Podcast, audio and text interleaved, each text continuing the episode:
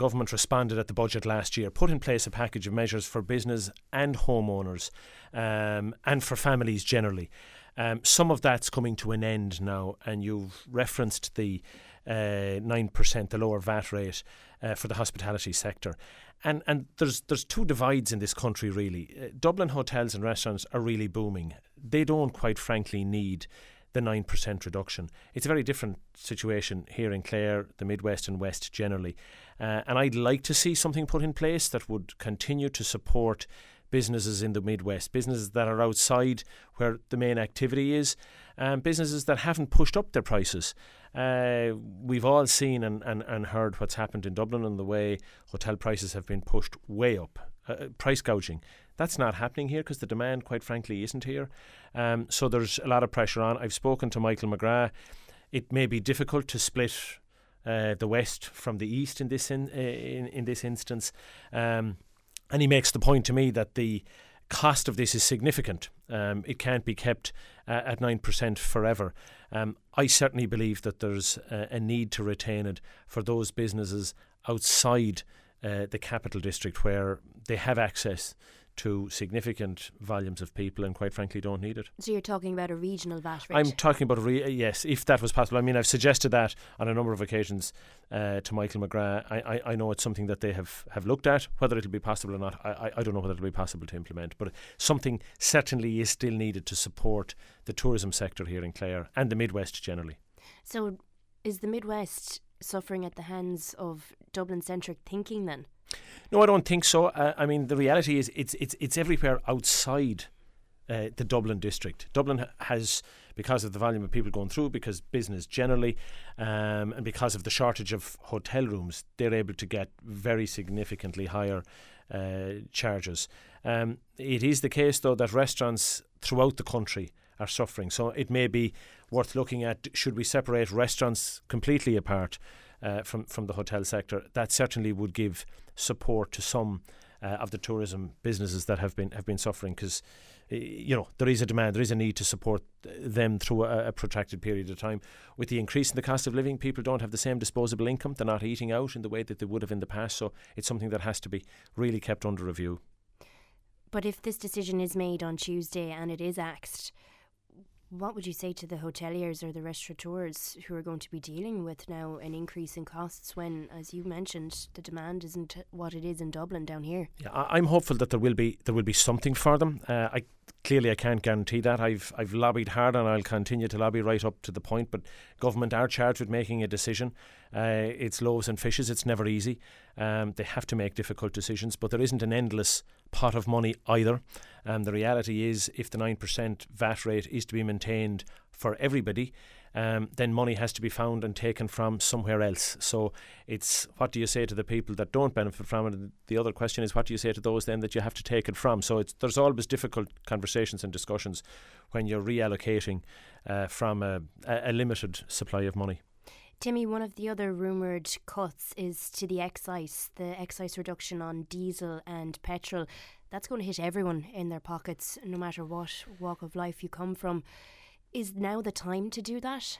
Um, bottom line is government has put a very significant measure of support um, into the energy sector to support people getting on with their lives. When that excise was cut, I think it took about 22 cent or 20, 22 cent off petrol, 18 cent uh, off diesel. That was needed at the time and it's still needed, quite frankly. Yes, there has been a level of moderation in the um, price of petrol and diesel, it, it has started to fluctuate downwards. Um, and I think that's positive. But I think you couldn't put all the excise back on in one foul swoop because that would you know that would put another on average 20 cent back on a, a litre of fuel nobody is ready for that nobody would be able to take that so uh, my view would be that any in, in, in returning the excise to what it was it needs to be done in combination with the reduction in the, the market price uh, of fuel. Uh, just on my way across, I see fuel is you know diesel is one sixty nine at the moment, one seventy around town on average. Uh, petrol's maybe ten cent less. That's forty cent probably higher than where we were um, two years ago. Um, has put very significant burden on those that, that, that have to travel, quite frankly, which most people do, whether it's dropping the kids to school Many people travel significant distance uh, to work. So, quite frankly, I, I think that excise reduction, uh, I, I recognise it will have to go up at some point, but it needs to be gradual, it needs to be tapered, and if it can be done in line with the reduction uh, in the wholesale price uh, of energy, that would be the appropriate way to deal with it. Because that comes back to the point you made earlier about Dublin versus the rest of the country. Obviously, you've better connectivity in Dublin in terms of public transport, not the case so much. No, very much so. It's yeah. car dependent. Yeah, and I, I, I, I, I, I, think that's widely recognised that the the, uh, the car is a much more essential part of life uh, outside of the capital city, where you have access to public transport, which has been reducing uh, very significantly over time. And Timmy, what about measures to try and support the most vulnerable? There's talk of targeted measures rather than universal measures. What would your thoughts be on that? Well, I thought we got a great mix in the last budget. I, I thought the support for people with disabilities, the people who were unemployed, the most vulnerable, carers, there were significant payments made to them. Um, there was money for fuel allowance. There were one-off payments, which you know, double payments before Christmas and at Christmas. Um, care for supports, uh, reduction in uh, cost of education, childcare.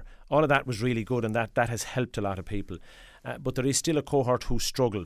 Will always struggle. Those that are just dependent on the basic social welfare payment, uh, and I'm conscious that you know, their situation needs to be monitored very closely. And I know the department is doing a very detailed analysis right now because whilst there was 12 or 13 euros put on the general social welfare payment in the budget per week, um, that that's small by comparisons to the increases in the cost, the basic cost of living, whether it be fuel or whether it be um, just foodstuffs.